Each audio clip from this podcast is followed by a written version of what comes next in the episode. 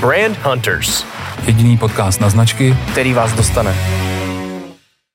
Vítáme vás u dalšího dílu Brand Hunters. Dnes s Pavlem Cahlíkem a Jakubem Kantorem. A navíc naším hostem je Jiří Markvart. Ahoj. Ahoj, ahoj, ahoj, ahoj. Jiří, zkus se nám představit, nebo nám ne, my tě známe, proto jsme tě pozvali, ale těm, co nás poslouchají nebo nás teď vidí. Já se věnuju už několik let, už to bude skoro 10 let, obsahovému marketingu a pracoval jsem dlouho v agentuře Bubble, kterou asi někteří znají, a teďkom pracuji jako content director v obsahové digitální agentuře Storytellers. A vlastně za sebou mám značky, jako je Chibo, Philips, hodně McDonald's, pro který jsem dělal spoustu věcí. A to je tak asi všechno zajímavé o mě. Tak to s tím nesouhlasíme, určitě toho najdeme ještě spoustu během dneška. A my jsme tě pozvali právě kvůli tomu tvýmu backgroundu nebo tvýmu zázemí v těch velkých agenturách. Mm-hmm. A vlastně na té práci na velkých značkách. A zajímá nás právě to, jak se v té velké agentuře potom přistupuje ke značce, jak se přistupuje třeba k tomu obsahu, a máme spoustu zajímavých otázek na tebe. Těším se. Tak to vezmeme dneska jako... Takže míříme na to, že vlastně naše téma je dneska značka versus agentura, brand strategové a práce okolo značky. A já bych tam nedával úplně to versus, to už jsme tady párkrát měli. Jo, jasně, versus ne, pardon. Je to symbiotický všechno. Ano, přesně. Všechno je propojené. Jo, my občas něco rozdělíme, občas něco propojíme, takže to už je u nás běžný. Brand building, budování značky. Kde to má jako v tom agenturním řetězci, pokud vůbec, svoje místo? Tam hodně záleží značka od značky, protože často za námi přicházejí klienti, kteří všechno vědí, kteří mají obrovský brandový manuály, který čítají 200 stránek a který samozřejmě nikdo nečte, jo, což bych tady asi neměl říkat, ale ani já jsem některý nečet, všechny celý. Ale pokud například přijde klient s takovouhle značkou, tak už je jako všechno hotový a tam není co řešit víceméně. Ale stane se, že taky za námi chodí lidi, respektive značky, kteří své místo na tom trhu ještě tak jako hledají, nemají to rozmyšlený, a v tu chvíli se snažíme jim trošku pomoct, jak tu značku umístit, protože většinou oni sami úplně nevědí. Protože hodně často to jsou lidi, kteří jsou marketingem nepolíbení, kteří vymysleli super produkt, ale neví úplně, jak pracovat s tou značkou a co s ní vůbec dělat tak, aby na tom internetu, kterýmu já se věnuju zejména, byla ta značka vůbec co k čemu, aby to lidi kupovali a měli rádi. No a tam teďkom se tady může vstoupit otázka, jako co teď? Máte tam brand stratega, máte tam někoho, kdo aspoň jakoby to načrtne, tu myšlenku, nebo jdete spíš od toho a jdete rovnou k těm taktikám? Je to taky různý. My konkrétně ve Storytellers teď aktuálně stratega nemáme, ale pracujeme v rámci skupiny Near and Dear, kde máme kolegy v agentuře Triple Bank, kteří se víceméně zabývají značkami jako takovými a jsou schopní navrhnout strategii značky celkem jako hezky solidně. Jsou to šikovní kluci, ale ono taky záleží se na to, třeba je čas. Jo, protože jako velmi často se pracuje s tím, že komunikace je potřeba spustit včera a není na to čas, takže hodně často, a ta moje zkušenost je taková, že se tohle trošku jako odflákává tak, aby hlavně byla nějaká rozumná taktická kampaň hotová a byla venku, a celý se to dotváří taky nějak v průběhu. Já si nemyslím, že to je za každou cenu špatně, protože si myslím, že když ta značka někam vstupuje, tak nemusí být úplně jasně definovaná od začátku. Ono totiž hodně často podle mě pomůže to, když ta značka dostane už nějaký feedback od té cílovky a pomůže vlastně, říkám hodně vlastně, co? A pomůže si tak, teď jsem se úplně zamotal. Ne, já to chápu, ten point určitě. Mě spíš jako zajímá to, jako když říkáš, že to prostě nemusí být vůbec, jako, nebo ne vůbec, ale nemusí to být řešený od začátku, taky jsou nějaký body, které by podle tebe jako měly být vůbec jako v tomhle vydefinovaný, nebo jako nějaký minimum, co se týče základ pro nějaký, tu taktickou kampaň, jako co ty vlastně potřebuješ, nebo co bys chtěl nebo měl dostat. Měl a chtěli soudit. Jasně. Co já vždycky chci a bez čeho jako odmítám pracovat v úzovkách, je to, že chci vědět, jaká je cílovka a co ten klient od té cílovky chce, aby udělala.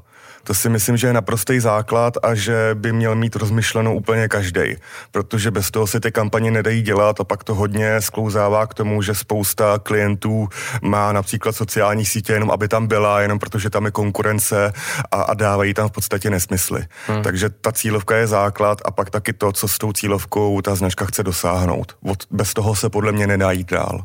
No a ty jako obsahový strateg určitě pracuješ jako hodně s tonalitou té značky. Určitě. A pro nás, pro brandové strategii, je vlastně tonalita značky jako jeden z těch základních kamenů. Je to tak, je to tak. Pokud ji nemáš vydefinovanou, tak si ji učuješ sám? To by mě taky zajímalo. Jak s tím pracuješ vlastně, když to není, no? Když to není, tak si to určuju sám. Ono se občas stává, že to není a ku podivu jako hodně značek to nemá. Jo, samozřejmě ty velký korporáty na to mají často lidi, tak tady to, jak jsem říkal, jsou tam ty 100stránkový manuály a tam to všechno je vydefinovaný. Hodně menších značek to nemá, ani moc neví, jak s tím pracovat a nikoho jako vás si ještě nenajeli, takže tam nebyl nikdo, kdo by s tím pomohl a v tu chvíli pracuju s tím, jaký už mám zkušenosti z minulosti a snažím se to tam také koladit svým způsobem sám. Ono spousta věcí se dá odhadnout.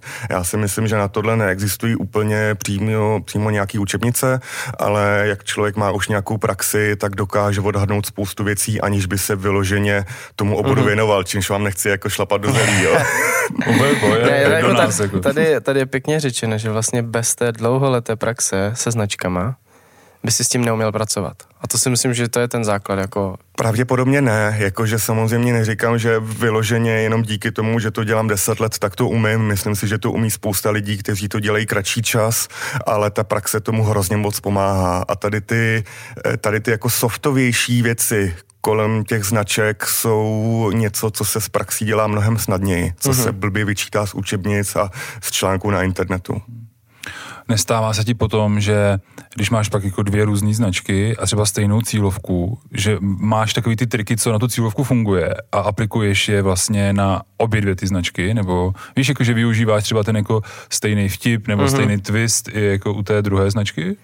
Jo, tak to se stává a ono, myslím si, že se to hrozně moc stává. Hlavně neříkej, že to funguje. Nemyslím si, že to funguje. Ono záleží taky, co ta značka dělá. Jakoby pokud dělají něco totálně odlišného, tak úplně nevadí, že komunikují podobně, protože si víceméně jako nenarušují ten svůj vlastní prostor a ta cílovka je třeba trošku jiná. Ale vlastně tady to je dobrý point, protože hodně pracujeme a bojujeme s tím, že většina značek a většina briefů, který nám teď přijdou do agentury, jsou o tom, že chtějí být mladí, energický, dynamičtí a všechno tady to a víceméně si předurčí to, co chtějí, aby komunikovali a ten tone of voice chtějí mít všichni stejný, všichni chtějí být cool, všichni chtějí být prostě jako svěží a tak a ono to nefunguje. Já si myslím, že je místo pro spoustu seriózních a vážných a nudných úzovkách značek a každý nemůže být jako cool a super. No. Jako, tohle znělo jako jedno z 99% zadání, což to je to, o čem jsme se bavili i v jiné epizodě. Já bych u toho možná ještě zůstal, jo? Když tady máme zástupce jako fakt multižánrové agentury, co je za tebe ideální brief? Jo, to je trošku jako jdeme nad rámec toho, co tady dneska chceme probírat, ale právě když nás někdo poslouchá a chce jít za agenturou, jo, aby mu vytvořila ve své podstatě marketingovou komunikaci, tak co by bylo za tebe úplně jako ten nejideálnější brief? Že říkáš, že tě to jako už mají, jako, že chtějí být dynamičtí, energičtí a podobně, tak to chápu, že by to tam nemělo být? Ať to tam je, ale ať to nechce být každej. Jo, já mám problém ne s tím, že to tam je, to naopak je dobře, pokud si to ta značka uvědomuje, ale za mě je problém v současné době, že to chce dělat každej, že každej chce dělat vtipný reklamy, že každej chce být zábavnej, že každej chce oslovovat mladý, každej chce být cool, každej chce být na TikToku, protože tam viděli konkurenci a je to teďkon trending. Jo, takže jako tady ty věci, když tam jsou, tak je to super a samozřejmě ideální brief je pro mě to, když klient vysype na papír všechno, co o té značce ví a fakt jako i prostě detaily. Jo, pro mě je třeba super, když briefu mám načrtnutou personu, u který je popsaný to, jak používá ten produkt, jak s ním interaguje v průběhu dne, ale zase bohužel občas se potýkáme s tím, že často ta persona je popsaná jako mladý člověk, mileniál, který, no to už není mladý dneska mileniál v dnešní době, jo. No. Záleží, kde to budeme vysílat. A prostě když, zase vracíme se k jistému problému, jakmile tam je popsaná ta persona úplně stejná, jako to dělá 20, 30, 40, 50 tisíc dalších značek kolem, tak to je trošku problém. Já se ještě vrátím k tomu ideálnímu briefu. Pro mě je nejdůležitější vědět, ke komu budu komunikovat, jaký jsou témata, nebo co ten produkt může nabídnout. Témata ne, témata vymýšlím já, to je moje práce, to bych chtěl po klientovi a dělá moji práci. A což je taky super samozřejmě nikdy. Čeho chce dosáhnout, jakou má konkurenci, jaký jsou nějaký jeho kolimitace a tak. Já třeba mám moc rád, když klient na sebe naháže špínu v tom briefu, protože jako žádný produkt, žádná značka jako není úplně jako sluníčková a skvělá ve všem. A pokud tam ten klient fakt přiznaně napíše, v čem nejsou dobří a co je jejich slabina a proč lidi nemají rádi, takhle jsme pracovali s tím Mekáčem, kde ta část briefu vycházela z toho, že lidi nadávají na ně na Facebooku a my jsme s tím museli něco udělat. Tak to je hrozně super, protože s tím se dá pracovat. To si myslím, že je jako skvělá připomínka, jako že je fakt strašně dobrý. My to třeba děláme s klientama na workshopech, že tam odhalujeme přesně úplně všechno, že jdeme do detailu, prostě víme každou věc o sobě, i to špatné, i to dobré. Já to mám dokonce jako v úvodním dotazníku pro značky, mám prostě co negativního u nás můžeš jako zažít, nebo jako klient a podobně.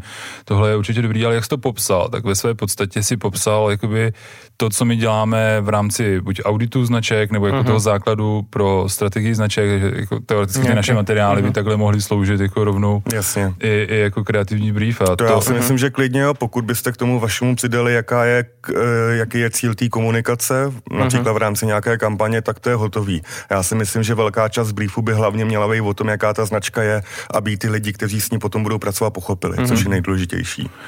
No a když je takhle hotová strategie, nebo jako když prostě za tebou klient přijde s tou strategií, není to pro tebe jako hodně svazující? Jak kdy, záleží, jaký ten klient je. Někdy je hrozně tvrdohlavej a řeší každý slovo a řeší, že tohle slovo se mu nehodí do jeho tone of voice a podobné věci. Někdy je s ním rozumná řeč a dá se to řešit s ním jinak. Tady je taky důležitý to, že a což si taky myslím, že si hodně značek neuvědomuje, že ta komunikace na každý té platformě může být trošku jiná. Že jinak to může fungovat v ATL-ku a jinak to funguje na sociálních sítích a pokud si nedej bože někdo založí TikTok, tak tam to funguje úplně jinak. Jo, takže myslím si, že je fajn u toho klienta a zase se vrátím k tomu Mekáči, tam například komunikace na sociálních sítích byla úplně diametrálně odlišná oproti tomu, co bylo na billboardech a přímo v těch restauracích. A je to dobře, protože na těch různých platformách jsou různé cílovky a každá může mít tu strategii trošku jako jinak hozenou. Nemůže, a obzvláště u produktů, kteří jsou takhle pro všechny, tak je důležitý si vysegmentovat ty jednotlivý lidi na základě těch platform. A přicházejí někdy klienti s tím, že mají svého brandového stratega a vás chtějí jenom na tu exekuci, nebo se to neděje? Jsou to ty velké korporáty a tak podobně, ty často někoho mají, i když i ti to spíš potom nechávají na těch jejich agenturách. Například často pracujeme tak, že brandový strateg dělá v ATL agentuře a my se spíš věnujeme tomu digitálu, soušlu a pracujeme s tím strategem na straně té ATL agentury. Jo, takže buď mají přímo někoho oni sami u sebe, anebo mají někoho v agentuře, ať už jsme to my, nebo ať už to je nějaká jiná agentura. Jak funguje takový trojuhelník ve své podstatě? Těžce. Ne, já nechci... Takže je tam to versus. Je tam trošku to versus, ale ono je spíš to je o tom, že čím víc tam je stran a čím víc tam je lidí, tím to je náročnější na koordinaci.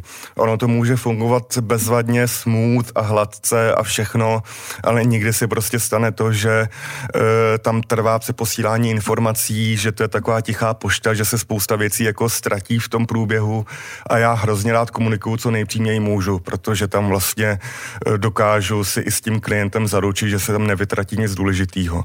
Ten trouhelník funguje výborně, ale je to vlastně hrozně komunikačně náročný. Takže není to jako nic proti tomu trouhelníku jako takovýmu, je to spíš prostě o to, že je to fakt jako potom extrémně složitý a těžký si tam udržet všechny potřebné informace. Mhm. Teď se trošku jako, nechci říct traduje, ale je takový jako fáma že když si najmu agenturu, tak třeba jako na první schůzku se mnou půjde ten senior, nebo jako ten senior projekt manažer. A prostě ten nejlepší. Ten nejlepší, aby mě jako ulovil, nebo aby jako navnadil. Aby tam byla ta profesionalita. Tak. Aby vás balil prostě. Přesně tak. Randíčka, že s těmi klienty. A na to asi můžeme navázat, že vlastně a potom práci odvede junior. Asi na tam si mířil, Pavle, že jo? No, je to tak. Jako, teď nemyslím, že to tak je u vás, to ne. Ale tohle se traduje v podstatě. Ale že promluváme tady, snažíme se promluvat podnikatelům do duše, dávat jim trošku jako rady a tipy. Je to za tebe něco, co je fakt, nebo co jsi viděl, vypozoroval třeba u ostatních, nebo má to nějaký odůvodnění, pokud se to tak děje? No jasně, že to má odůvodnění, má to, a je takhle, já si nemyslím, že to je nezbytně špatně, pokud tam ten senior nad tím má stále kontrolu, což například všude, kde jsem pracoval, tak to tak bylo. Jasně, že v agentuře jsou junioři a dává to smysl a to odůvodnění je takový, že by pravděpodobně klient neuplatil to, kdyby na něm dělal jenom ten senior. Jo, že samozřejmě my teda neděláme to, že by jsme chodili jenom ty seniorní lidi na ty schůzky s klientama, my tam chodíme, ale chodí tam s námi i ty junioři, kteří to potom reálně exekují. A když oni potom dělají tu práci, tak například já jsem tam neustále k dispozici, já kontroluji ty výstupy a já jsem v tuhle chvíli spíš takový jako garant kvality, než že bych to vyloženě dělal. Protože kdyby si klient řekl, že to budu dělat jenom já, tak to je samozřejmě mnohem dražší pro něj, než když to dělá ten tým, který je složený z těch juniorů a seniorů. A pokud to dobře funguje, pokud tam jsou procesy, které zajistí, že ta kvalita je dobrá a v tu chvíli za to ručím já, aby byla dobrá, tak si myslím, že na tom není nic špatného. Okay. Jo, což vyvrací vlastně tu fámu, že na tom dělá jenom ten junior sám bez těch zkušeností. Což je super. V podstatě ano, takže nebojte se mít jenom juniora na svým projektu, pokud má nad sebou dohled. Pokud má nad sebou dohled, tak to je úplně v pořádku, jo, a ono jde i o to, že já jsem vlastně hrozně rád, když na tom pracuje někdo, kdo není tím marketingem a tou reklamou tak zatížený, protože tady ty lidi často chodí s nějakýma svěžíma nápadama, na který já už prostě nepřijdu, protože už jsem v tom světě zamotaný spoustu let a myslím si, že to je vlastně hrozně fajn. Takže pokud ten senior to koordinuje a hlídá, tak to je vlastně pro toho klienta víceméně jenom výhoda, protože tam dostane někoho čerstvýho, který není zatížený prostě tím marketingovým bullshitem. My jsme v jedné předchozích epizod právě měli takový jako bullshitoidní slovíčka na brandingu. Myslím si, že po té epizodě nás nikdo nebude sledovat. Tak přesně, po té epizodě to už končíme. To natáčíme zbytečně, kámo. Ne, spousta lidí nás nebude mít rádo. Na tebe si poslechnou. A my jsme to potřebovali za sebe dostat. Tak, a my jsme tady načli ten trojuhelník ve své podstatě s tím brandovým strategem u toho klienta. Ale moje otázka teď směřuje spíš k tomu, jakoby k půlu freelancerů, jo? Protože jenom ať to ještě dovysvětlím tu úvahu, ta multižánrová agentura je velká, drahá, jo? Ne možná pro všechny dostupná, proto by určitě, a já pomáhám spíš jako těm menším a středním značkám, tak Jakub zase jako středním a větším. Ano, středním a větším. Tak je právě taková ta úvaha, že ten majitel si najme vlastně z každého oboru toho, jako ne, nechci říct nejlepšího, ale třeba nějakého jako freelancera, který ho uzná za vhodný, jo, buď finančně, nebo z nějakých jiných oborů. Je to za tebe cesta? Je to jako... Rozhodně to je cesta, je to pak hrozně těžký to ukočírovat. Jo, výhoda té agentury je, že v podstatě hodíte práci na někoho, tam máte svýho accounta a ten řeší veškerý průsery, který se tam můžou stát a má to celý na svědomí a má to celý jako pod kontrolou a potom vlastně to je problém té agentury. Víceméně jako delegujete tu organizační práci na tu agenturu a ta si s tím musí poradit. Půl influencerů. Neboj, taky přijdou. Půl freelancerů je super věc a já sám takhle pracoval jsem jako freelancer v nějakém takovémhle půlu, ale je to pro toho klienta podle mě hrozně těžký si to zorganizovat a ve výsledku, pokud chcete dělat nějaké složitější věci, focení, natáčení, cokoliv, tak si myslím, že to je ve výsledku dražší, protože ta agentura má prostě výhodu toho, že tam ty věci trošku odbavuje jako na běžícím páse a tím pádem pro tu agenturu nejsou ty jednotlivé věci třeba tak drahý.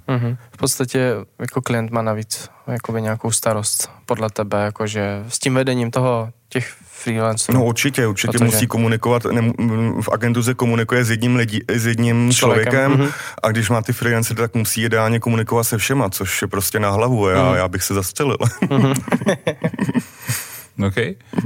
A pokud se už ale rozhodne pro ty freelancery.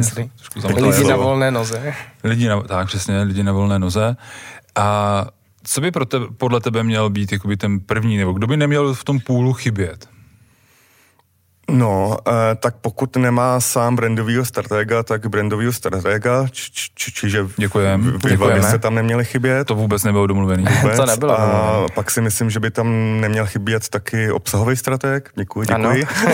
To je zase tady na Jirku nahrávka. Přesně. A teď to je v podstatě všechno. V podstatě všechno a tady těm lidem pošlete všechny své peníze, které máte. Přesně. A buďte rádi, že je máte, nechtějte žádný výstupy. Ne, to určitě ne, samozřejmě. Takže máme brandového stratega, obsahového a... Jako reálně si myslím, že tady to je dobrý základ, protože tady ta část lidí dokáže odvíst většinu té práce, která tam spočívá. Protože tady ta část práce je ta strategická, která je nejtěžší a nejkomplexnější a potom i záleží, co ten klient potřebuje. Pak už tam potřebuje nějaké exekutivní pozice, jako prostě copywritera, což například já jsem vlastně vzešel z copywritiny, takže vlastně taky, že jo. Například velkou část copywritiny jsem si schopný si jako obstarat sám a pokud vzejde z toho, že se má fotit, tak potřebuje fotografa, určitě by měl potřebovat nějakýho schopného designéra, protože většinou ty výstupy samozřejmě jsou i jako v obrázcích a pak prostě záleží jako o tom skoupu práce, který se tam vymyslí, jo. To vlastně hrozně těžko říct, co by tam mělo být. A ještě někoho na výkon. Já vždycky zapomínám na tady ten svět, takže to je pravda, ještě někoho na výkon. Ano, a to je z těch dvou, jak jsem jmenoval, tak to je ten třetí, který by tam určitě neměl chybět, protože vlastně dneska se to nedá dělat bez té výkonové části a je trapný, že jsem na to zapomněl. Ne, v pohodě. Jako já bych ještě za sebe přihřál si, jako ne, já nebudu přihřívat si svoji polivčičku, ale určitě bych ještě doporučil nějakého právníka. Jo, na smlouvy, ochranné známky, licence. To jsme se tady taky bavili, měli jsme taky jednu epizodu jako licenční ujednání. To bych doporučil určitě. Jo, zásada zpracování dát na tyhle věci. Nasoukat do toho svého. Jo, tak to už je trošku mimo ten marketing, ale ano, jako jako samozřejmě. Ale v podstatě se nám ten půl pěkně rozrůstá, takže... No a najednou z toho je 30 lidí a máte agenturu. A ty jsi řekl obsahový strateg. Myslíš si, že každá značka musí tvořit obsah? Ne. To nám vyrazilo, ne? Ne. Já jsem, tam ten podtext byl. Kdy teda za tebe vlastně ta značka by neměla tvořit obsah? Ono je důležité, jak se definuje obsah. Jo, obsah je zase, my můžeme říct, že obsah je všechno, že každá fotka je obsah, každá věta je obsah. Já osobně mám tu hranici toho, že obsah je něco, co se dělá dlouhodobě, co má trošku přesah nad rámec té klasické reklamy, takže to je něco, co by lidi měli chtít relativně dobrovolně konzumovat i nad rámec toho, že to je reklama. Pokud například prodávám pojištění, byty v Praze nebo něco takovýhodle, můžu si klidně vystačit s tím, že jdu jenom výkon. Jo, a tím pádem tam ten obsah nemusí být. Myslím si, že jako, a teď jako samozřejmě jdu sám proti sobě, jo, ale nemyslím si, že každý klient potřebuje mít pravidelně spravovaný Facebook, pravidelně spravovaný Instagram, že záleží, co chce, a že spousta klientů a značek si vystačí s výkonem, vzhledem k podstatě toho, co dělají a co chtějí po těch lidech, aby udělali. Takže obsah je král, už úplně neplatí? No platí samozřejmě, tak to já nemůžu říkat, že neplatí, že jo, ale je to takhle, za mě obsah je jedno za mě obsah je jedním z toho, co má nejlepší poměr cena, výkon a co funguje skvěle dlouhodobě. Jo, samozřejmě pokud mám značku, která ten obsah nepotřebuje, tak tam zrovna obsah krábejt nemusí. Jo, takže ale... bavíme se spíš asi o nějakém rychlobrátkovém e-shopu a nějakých službách, které vůbec nepotřebují obsah. Mě zaujalo to, jako, že třeba prodej bytů v Praze nepotřebuje obsah. Nebo pokud se bavím třeba o vizuálnosti, narážím na jednu luxusní realitní kancelář v Praze, která si vlastně jako na svým líbivým obsahu zakládá a vytvořila si na něm jako to značku. A to může fungovat skvěle, ale ta to dělá dlouhodobě. Já spíš myslel takový to, že když jako developer někde postaví nějaký baráček, kde je prostě 20 bytů, tak k tomu nemusí jako dělat obsah a naháže prostě inzeráty a všechno to skoupí Rusáci a budou z toho Airbnbčka a všichni jsou spokojení. Jo. To je pravda. Jako tam je důležitý výkon. To je vtipný, my tady jako v několika epizodách jsme se dotkli právě jako obsah, už taky jsem z toho, ale značka versus výkon, nebo je to jako výkonový marketing versus brandový marketing. Kam podle tebe jako spadá obsah tady v těchto dvou kategoriích? Obsah jako samozřejmě, to jste asi čekali, že řeknu, že to je tak někde jako mezi. Já si myslím, že obsah víc patří k tomu brandovému, ale zároveň se nedá dělat bez toho výkonového, protože dneska, jakmile dáte něco na Facebook nebo kamkoliv na internet, kamkoliv do světa, tak pokud to nepodpoříte médii, tak to nikdo nevidí a jsou to vyhozený peníze.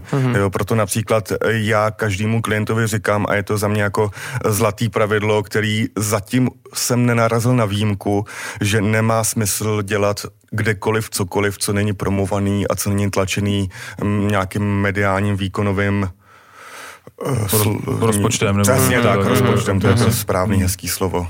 Jako dneska to je ta nevýhoda těch sítí, no, že to jde vidět 1-2 dny. A... Já si občas u klientů připadám jako...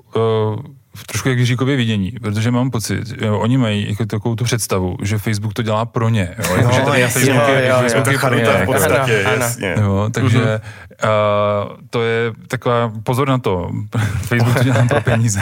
A já si myslím, že Facebook to dělá chytře, protože oni, pokud máte nějakou malou značku a založíte si stránku na Facebooku, tak Facebook v začátku dělá všechno pro to, aby se ta značka, aby se ty Facebookový příspěvky a cokoliv dostalo mezi co nejvíce lidí, a vypadá to, jak to skvělý, jako roste, jak tam je ta organika a jak to je všechno super a pak přesáhnete 1000 sledujících nebo nějaký takovýhle pomyslný číslo a najednou to nevidí nikdo a najednou vám začnou vyskakovat takový ty příspěvky, že byste si tohle měli zapromovat a zaplatit.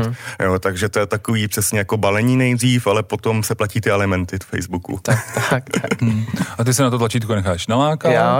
Já jako nemyslím tebe, ale všeobecně se necháte nalákat, přitom jako ta kampaň by měla být daleko líp nastavená. No jasně, taky jako boost, tlačítko, to jsou taky peníze do kanálu trošku. No, takže pozor, taky budeme tady mít, myslím, že až v další sérii tady budeme mít odborníka na výkon, takže tam se o tom pobavíme do detailu. Takže možná bych to shrnul. Když budovat obsah, tak musíme mít i rozpočet na toho podpořit, aby byl vidět. 100%. Jo, a jako velmi často to jde třeba půl na půl, jo, a nebo velmi často jsou ty média ještě víc, ono samozřejmě záleží, jak dlouho ta a ta kampaň třeba trvá a co je potřeba, ale prostě do toho mediálního rozpočtu by mělo jít spousta peněz, protože jinak vlastně já a vy a lidi, kteří vytváří ty hezký věci, dělají úplně zbytečnou práci. A je to v podstatě pravda, protože musíte dát peníze do vytvoření článku třeba, do fotek a potom to zapromovat, což nejsou zrovna malé peníze. Nejsou vůbec, ne. Já třeba kamarád, vlastně Petr Handlíř, ten dělá taky výkon, tak ten říká, že prostě svoje články minimálně zadotuje jakoby částkou 50 000, aby to mělo vůbec nějaký dosah. Teď si vystrašil teda i mě a i ostatní, protože si vzpomněl, kolik máme epizod. Dobře. OK. Já vás nezdělím na stolíčka. Děkujem.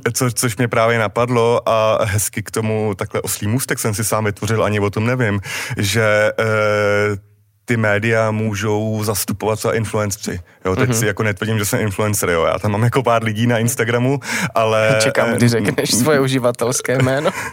To dáme dolů do příspěvku. Prosím, do příspěvku, je to Obejda, když tak, jo. Mám tam jenom horský dráhy vyfocený, nic jinýho. Takhle se zvyšuje dosah, dámy a pánové. Nicméně, teď jsem se rozboural úplně, ale jde o to, že nemusí všechno být jenom placený promo obsah na Facebooku nebo kdekoliv jinde, můžou ten mediální rozpočet spolknout i influenci a může to fungovat stejně dobře. Jo, protože vlastně influenci jako takový, kromě toho, že můžou ten obsah sami vytvářet, tak víceméně nemusí teoreticky vytvářet skoro nic, ale můžou fungovat jako ten mediální nosič, protože ten jejich dosah je velký i nezaplacený, pokud mají několik stovek tisíc followerů tam a tam. Takže to je taky jako způsob, jak nakládat s mediálním rozpočtem, narvat to do influencerů, ať si koupí něco hezkýho. Mm. A tady mi možná napadá jako taková otázka. Spolupracují agentury s influencery? Běžně? Neustále a teď skoro neděláme věci bez nich. Mm-hmm. Ono to skoro moc ani jako nejde. Nebo respektive je to věc, která samozřejmě jde to, kecal bych, že to nejde, ale je to věc, která dokáže jako donést super výsledky a taky na spoustu lidí se bez těch influencerů už ani jako nedostanete, jo, což hlavně platí o té generaci Z a o těch mladoších, kteří jsou oproti nám kmetům jako zvyklejší používat ty novější sociální sítě. Já se vždycky děsím, když vznikne nějaká nová, si říkám, pane bože, já se s tím budu muset naučit, to je hrozný. Já to vzdal. Já tomu rozumím, já jsem si teď před pár dny stahal, jako že se přihlásím na TikTok a ještě jsem to nedodělal, jo, takže asi to je pro mě ta hranice, když jsem si řekl, že už jsem moc starý. A v dalším díle budeme tancovat před studiem. No a oni třeba jsou právě ty sociální sítě, kam je jako těžký se dostat s tím mediálním rozpočtem. TikTok teď už začíná trošku jako nabízet to, že se tam dá i něco zaplatit, ale hrozně dlouho, i v době, kdy už to byla mega úspěšná síť, tak tam úplně nebyl prostor, jak se tam jako mediálně dostat. Takže ty média zaspovili tam ty influenci. Mm-hmm. Takže influenceři trend, nebo to s náma už zůstane jako pevná součást jakéhokoliv marketingového mixu? Já nevím, já si myslím, že v tuhle chvíli bych si netroufl říct o čemkoliv, že je pevná součást marketingového mixu, protože ono to jako za 5 let může být úplně jinak. Jo, já si myslím, že teď to je trendující, ale zároveň jsem si říkal 3 roky zpátky, že to je něco, co jako za 5 let umře, ono to furt jede a jde to čím dál tím víc. Mm-hmm. Jo, takže já si myslím, že to rozhodně není něco jako na příštích 5 let a pokud influenceři časem nebudou, tak to bude za hodně dlouho. Myslím si, že teď tím můžeme počítat jako s pevnou věcí. Hmm. A mě si vlastně nahrál na takový lehkej závěr, nebo pomalej závěr, protože právě ten mix, nebo to správný namixování toho marketingu si myslím, že podnikatel nezvládne sám po přečtení nějakého článku nebo něco podobného. Pravděpodobně ne. Ale měl by právě přijít asi za nějakým odborníkem. Je za tebou, ale jako nějaká výjimka z tohohle pravidla, kde by jako prostě si mohl říct, nějaká značka nebo v nějakém průmyslu, nepotřebuju nikoho, půjdu na to s selským rozumem, nebo protože jsem si tady přečetl tenhle článek? Funguje to výborně, nebo ne výborně, ale dobře to může fungovat u značek, které jsou postavené na té tváři, na to méně toho člověka, který to dělá. Mm-hmm. Protože tam víceméně se to PR potom dělá docela samo, tam člověk může prodávat svůj příběh, stačí, když to jako udělá jednoduše, založí si nějaký sociální sítě, tam to jako odprezentuje. Například asi můžu jmenovat Žufánkovi, se to skvěle povedlo, jo, který prostě to postavil na svý osobě a myslím si, že jako samozřejmě nevím, jak to má teď, asi pravděpodobně pro něj pracuje spousta lidí, ale podobné značky, kteří to mají postavený na osobě toho majitele nebo toho, kdo se o to stará, tak si myslím, že do toho úplného začátku nemusí mít ten tým těch marketáků a může to zvládnout sám. Mm-hmm. Ale je to víc jako výjimka, než něco, co by bylo častý. Mm. Což je spíš možná 1% trhu. No, asi tak. A ještě je strašný problém, já to docela jako vnímám třeba u těch, když už začínají ty značky, takže ten majitel prostě nechce být vidět. No, to se taky stává a pak samozřejmě to jako nemá cenu. A ono, pokud ty značky jsou zajímavý, tak jako toho majitele ukazovat. Za mě to je jako dobrá věc, ty příběhy furt jako táhnou. Já třeba, jako teď to je taková přihrávka, ale já takhle budu svoji značku, svoje studio a vlastně postavil jsem to na svém tváři, na svých fotkách, na sobě, protože vlastně z osobního brandu se vytvořilo studio. No, jasně. Takže to stojí na mě, takže jako prostě nebojím se jít s tou tváří ven, ale třeba když to vidí ostatní, že tam mám fotku, tam na reklamě jsem, tam jsem na vizitce, tak jim to přijde prostě, že by takhle být nechtěli a ani by takhle vystupovat nechtěli. Jo. To znamená... No a já si myslím, že jako proč ne, protože ono... Ten osobní brand je často mnohem dlouhodobější než nějaký brand té značky, jo? Že ta značka prostě jakoby může jako zašednout a jakoby spadnout, ale myslím si, že když se dobře buduje osobní brand, tak to může vydržet mnohem díl. A značka, která byla jako kdysi hrozně oblíbená, tak může jako časem vyšednout. Jo, například třeba s tím podle mě bojoval trošku Zoot, který měl jednu dobu jako hrozně velký boom a teď on už tak jako byl převálcovaným Zalandem a jako dalšími tady těmi věcmi a u osobního brandu se to podle mě tak často nestává, protože ten ksicht jako zůstane jako stejný v těch lidech jako já založený. Já mám asi od 7 stejný. Já podle ročního období a podle toho, kolik cukroví naláno se s ním. Ale já jsem se tady jenom tak jako potutelně usmíval, protože já jsem dostal doma první reakci na první roll-up, který jsem vytvořil se sebou, že vlastně buduju sektu, jo. Takže to je jako asi k budování osobního brandu. Takže. A tak jestli ho máš někde jako doma jako v kuchyni. No, ne.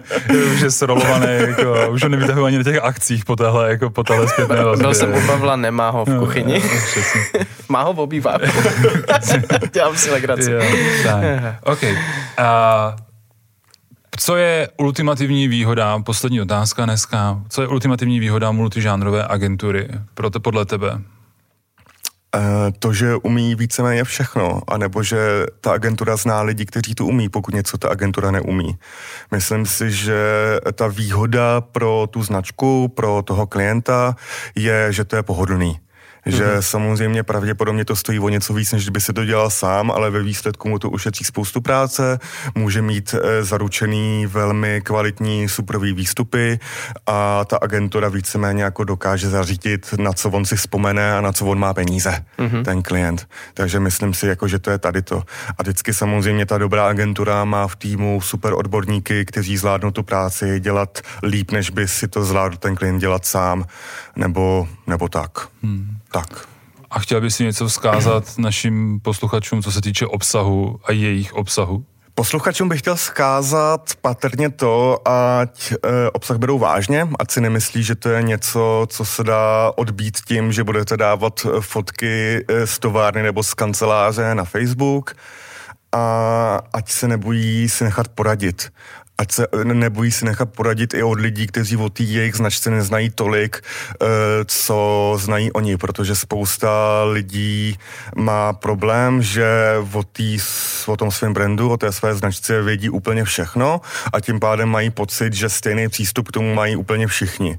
Myslím si, že vlastně výhoda toho, že tam přijde někdo úplně nový, kdo o tom ví úplný šumák, je, nebo úplnou tušku se říká, šumák se říká v něčem jiném, je v tom, že pokud to pochopí ten člověk, který pro to bude pracovat, tak to pravděpodobně pochopí i potom ta cílovka.